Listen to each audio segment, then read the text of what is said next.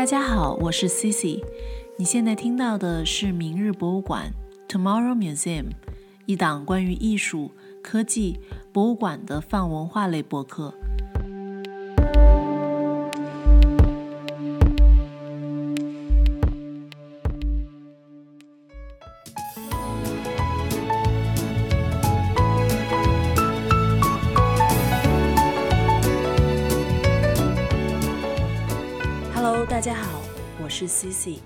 今天是十二月二十四日，平安夜。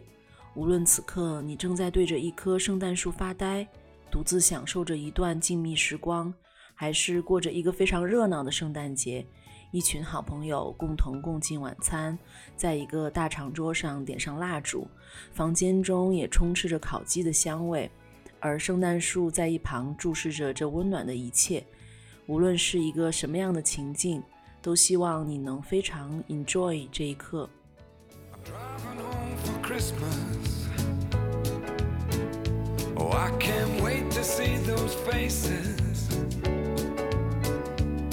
I'm driving home for Christmas, yeah.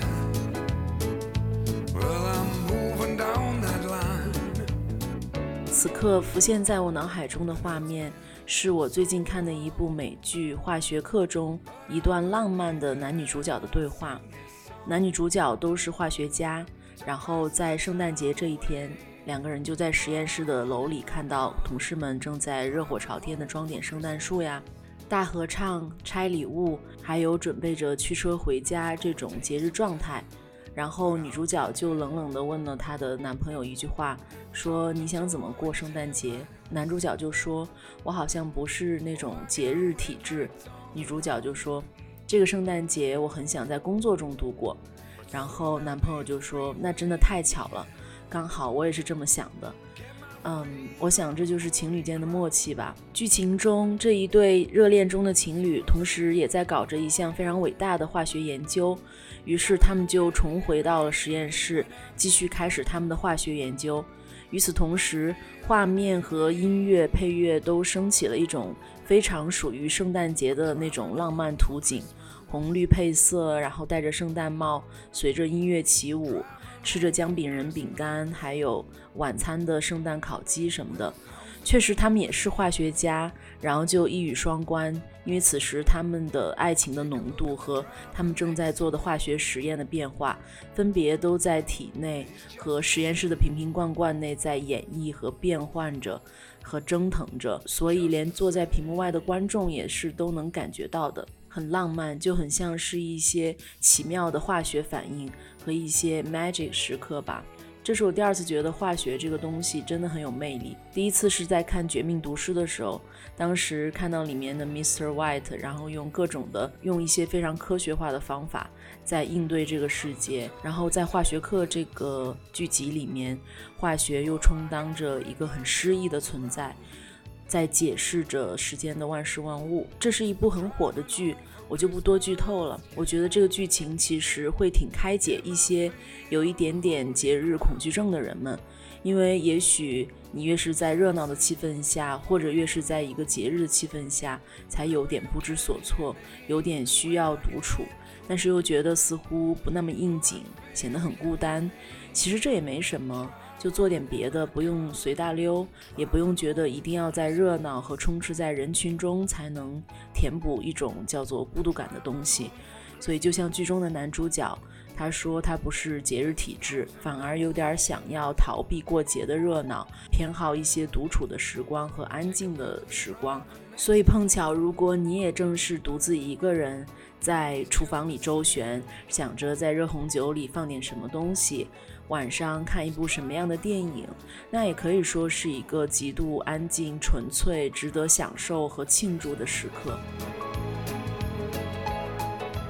毕竟是圣诞节，然后也到了一年的年底，所以这个时候大家总会对过去的一年有所回望，然后对新的一年也有所期许。所以每年在这个时候，我都会拿出来几个电影，是一定要再看一遍的。就不知道已经看了多少遍，但是每次看都会有一些新的感悟，然后每次看的时候都可以励志到自己，而且嗯，有的时候又哭又笑，就是嗯，看得很开心。也许这些电影中所表达的情感和一些道理是亘古不变的吧，所以呃，你才能每次都能感觉到这其中带给你的温暖和一些嗯激励的情感。我每次在圣诞节会看的几部电影就是很老套的，应该都在大家的片单里，就是《真爱至上》、《朱莉跟茱莉亚》还有《La La Land》。我觉得这几部电影在生活的各个层面都可以渗透式的。激励到我们，尤其是激励到就是忙了一年的我们，可以去反思跟思考我们的生活中、我们的情感中、我们的工作中，尤其是我们的创作中都发生了什么。嗯，比如说在《真爱至上》中，他所在各种关系中透露出的那种，嗯，各式各样的爱情和生活中的一些向上和乐观的力量，还有在朱莉和茱莉亚。这种，嗯，这两个平行世界中，两种很日常的生活中所带来的一种创作的原动力，哪怕这个原动力就是从你的一个日常开始的，他可能不需要说重新开始一段新的学习生涯，先去学习一个技能，哪怕就是先从厨房开始，先从做饭这件事情为起点，那也许他也就是。把创作带进生活的一个渠道和部分，然后这种方式其实大家都是有通感的，不然朱莉跟茱莉亚也不会作为两个陌生人，在这个平行世界中有一种穿越时空的共鸣、共振和这种共情的感受。还有就是在《拉拉烂》中，嗯，这部当然很视觉上非常好看的电影。带来的那种幽默和对于梦想的不断追求，当然也是很轻松、很温暖、惬意，加上有励志的效果。所以，嗯，这几部电影都可以让我们对未来有一些憧憬吧。《朱莉和茱莉亚》这部电影也是根据两个真实的故事改编的，嗯，包括两位主角他们分别写的书，但他们毕竟是生活在不同年代的人，所以说朱莉·鲍威尔的这部。作品叫做《朱莉与茱莉亚》，三百六十五天，五百二十四道菜，一间狭小的公寓厨房。然后，Julia Child 她的一个自己的自传和这个回忆录叫做《法兰西岁月》，因为她作为大使夫人，然后生活在法国，同时她也在法国开始了她的对美味的这个探索，所以她最后写了一本。教美国人如何做法餐的这样一本书，这部电影真的很值得在呃任何一个时候，就是去去看，去激励自己，然后去嗯感受到其中的对于生活的一种希望、幽默，甚至甚至就是觉得呃自己所遭遇到的一些很日常的困惑，它可能并不是自己一个人，它可能是一种很共通的感受。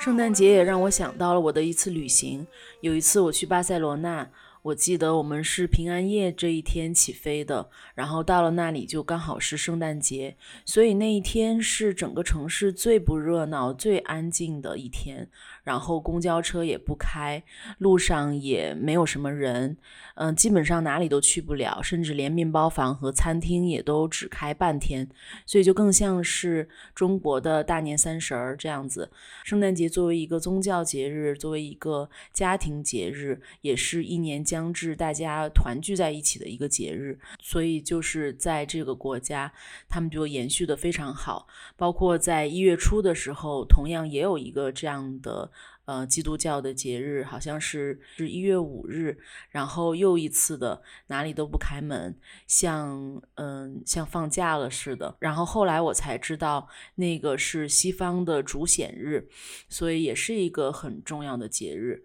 我觉得其实这种仪式感的东西保存下来也是挺好的。包括在中国，我觉得我们的年味儿都变得非常少了。嗯，我们对我们最重要的节日春节的一些民俗，对于一些传说中的说法，对于春节这个节日的一些意涵，似乎现在全部都浓缩在我们看手机的这个时间里。嗯，也许大家聚在家里也并不怎么交流，反而就是很僵硬的瘫在沙发上，然后看手机。我觉得那种虽然相聚在一起，但是。可能也是一种热闹不起来的孤独感吧。这种孤独感并非是在一个人的时候。圣诞节自然也让我想到了一个人，他就是教授坂本龙一。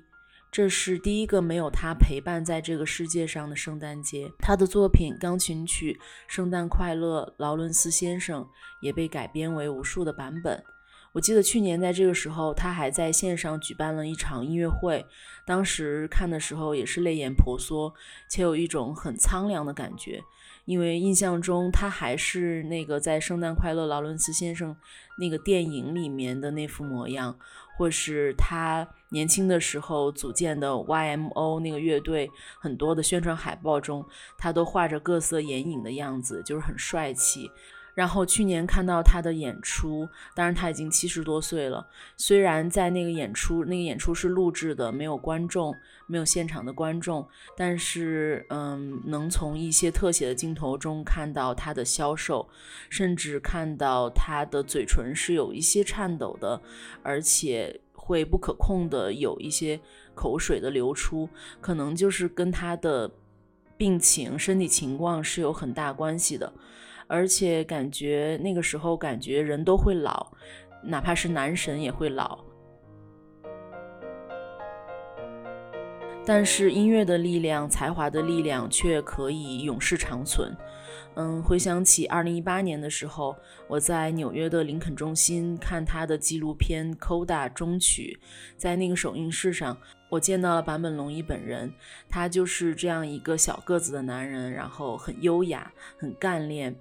嗯，等影片放映完之后，他走上台，然后他故意的把话筒掉在了地上，制造出一些声音，然后他就告诉观众，这就是他平时汲取声音采样、作曲的一些灵感来源，然后。当他被问到导演拍摄这部纪录片的逻辑啊、剧本的时候，他就打趣说：“他说，如果不是因为他得了癌症和正在治疗的这个过程，那这个纪录片可能也不会有这么戏剧化的效果了。”当时就全全场哄堂大笑。他就是这样一个美好、幽默、可爱的人。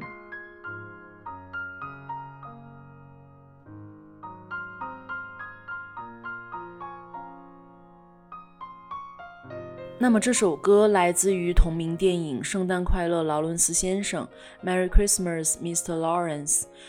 也被译为“战场上的快乐圣诞”。是一部1983年由日本导演大岛渚拍摄的剧情片，当时找到了坂本龙一来做其中的配乐和作曲。当然，年轻时候的教授样貌也完全是可以当一个电影明星的，所以他也在影片中饰演了一个军官。另外，片中还有包括像大卫·鲍伊和北野武等等这样的巨星。嗯，大岛主同时也是一个日本新浪潮电影的代表人物。根据他的作品风格，很多人评价他是一位没有君主的武士，一位电影世界的浪人。如果看过这部电影，其实了解这部电影其实并没有像钢琴曲听到的有很多温情的成分。相反，这部电影中也充满了战争元素，充满了残忍和暴力，一些人性的扭曲纠葛。和战争时代中留下的一些产物，包括战俘在营地中的一些故事，东西方文化下的巨大断裂和矛盾。有人是这样评价这部电影的：说它是一个关于没有勇气说出自己是共犯的年轻士兵在恋人死后咬舌自尽的故事，是一个没有勇气承认自己爱上敌人的军官割下了一缕爱人头发的故事，是一部没有勇气捍卫残疾兄弟的男孩最终站出来保护战友的故事。战争之下，两种文化观念的碰撞，幽默又残酷。画着菊的香烟在内敛者的手中燃烧刀一次又一次的挥向自己。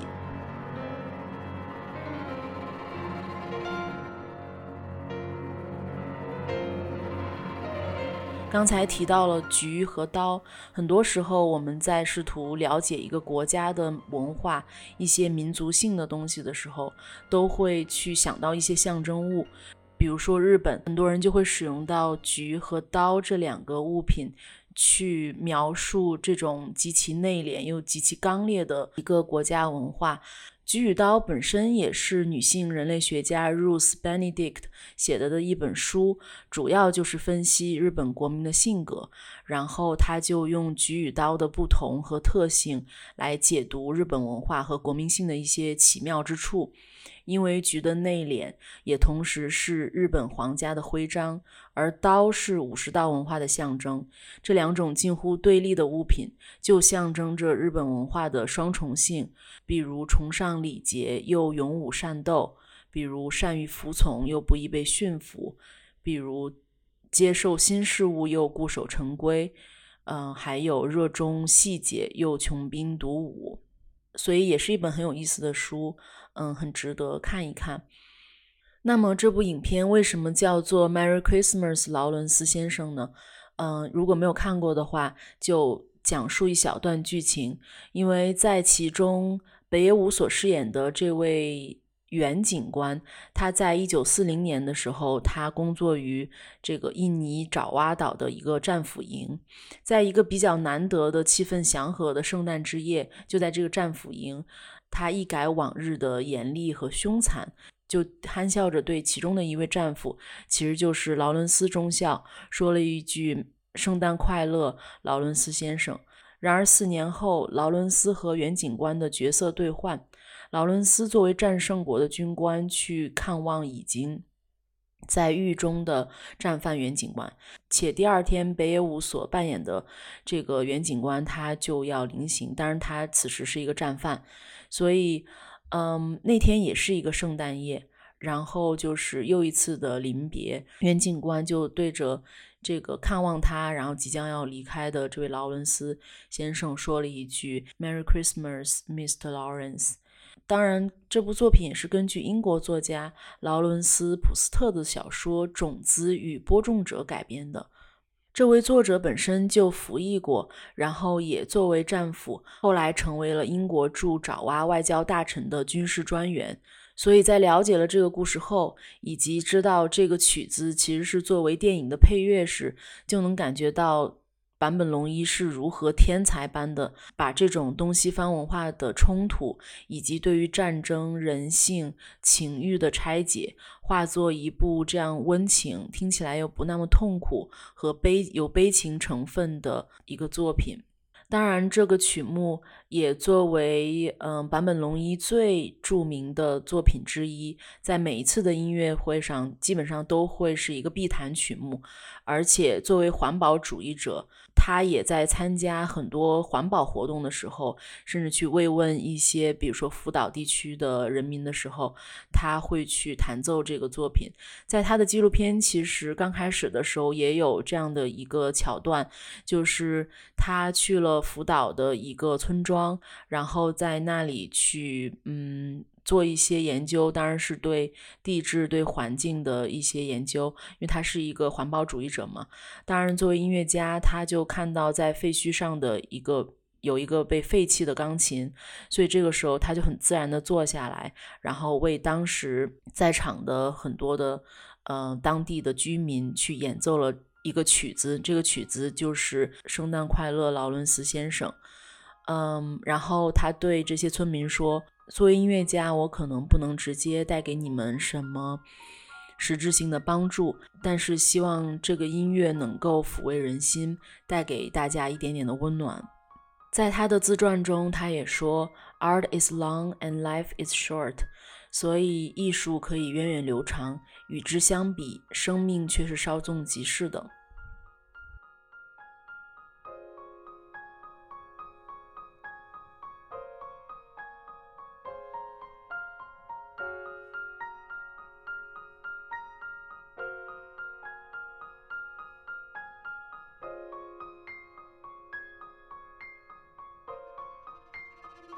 聊了坂本龙一，我们也可以聊另外一位艺术家。圣诞节当然也让我想到了苹果。其实，在西方真正过圣诞节的国家，圣诞节前夜也就是平安夜，它和吃苹果是没有太多关系的。当然，你也可以吃，就是没有太多寓意上的联系。在中国，我们可能会想到吃苹果，而且会有各种各样的产品会是关于平安夜吃苹果。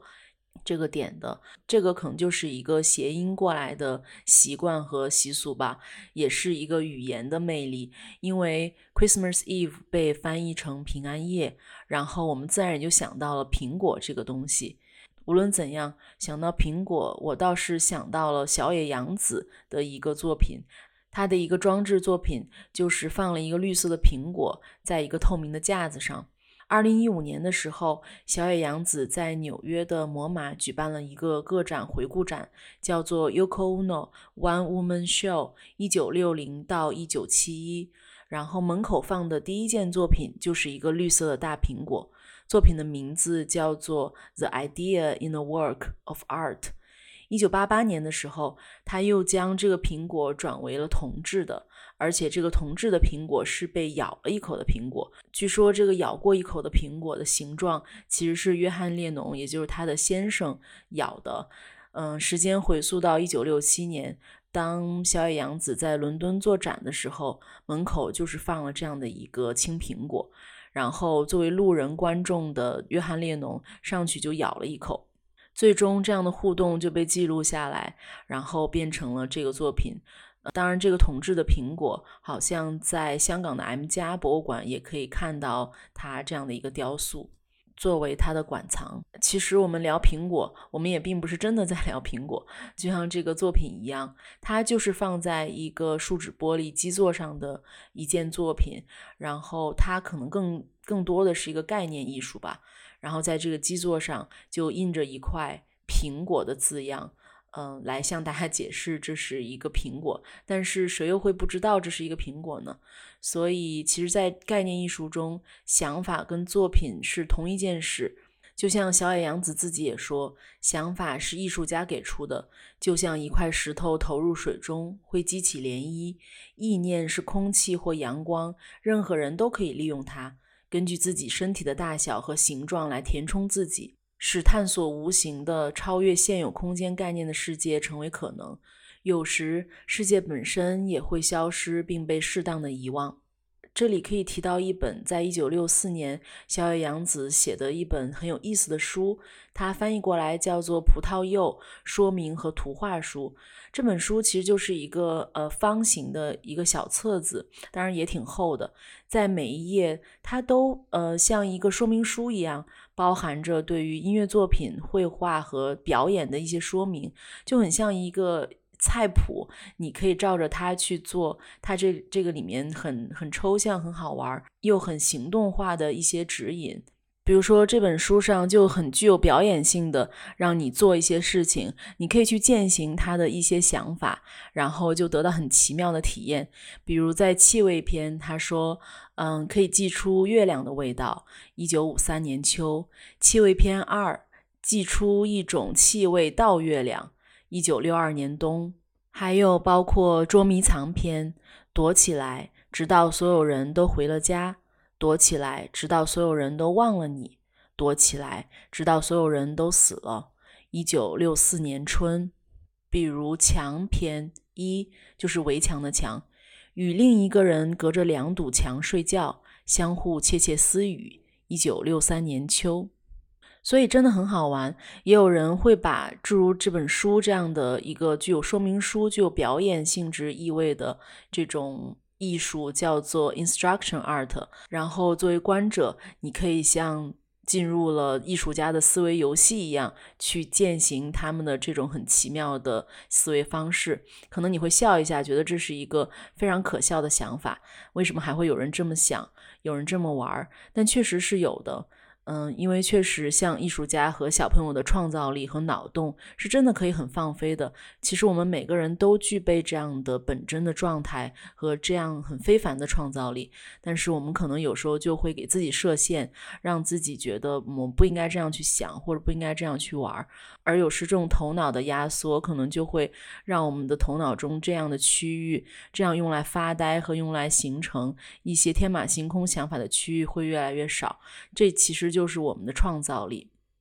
而创造力就是改写我们千篇一律生活的一种方式，也是改变本来就会很无聊或者是一成不变生活的一种启示。所以，我觉得说它是说明书，也可以说它是启示录吧。关于这个苹果，当然也让我想到了超现实画家玛格丽特的名作，叫做《这不是一个烟斗》。其实有异曲同工之处，在于，呃，玛格丽特的画作上明明画了就是一个烟斗，但是他在下面用法文写上“这不是一个烟斗”。然而，这样的文字游戏、图像游戏，就是让观众就是在挑战我们观众的一些固定思维。当然，哲学家、艺评家也会透过。这个作品去解释跟研究非常多关于传统图像啊、文字符号之间的关联和这种互文性，嗯，也许这些我们不用去考虑，但是只是说。有时候反向思维和创造性的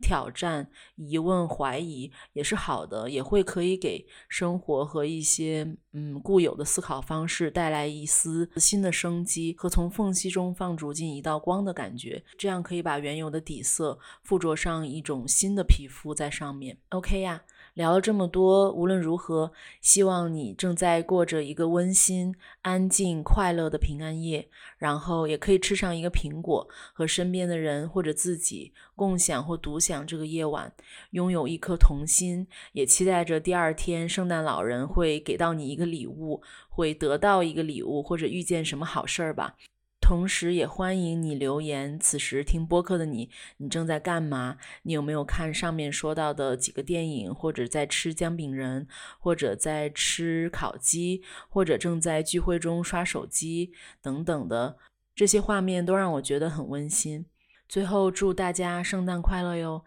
那就这样吧，拜拜啦。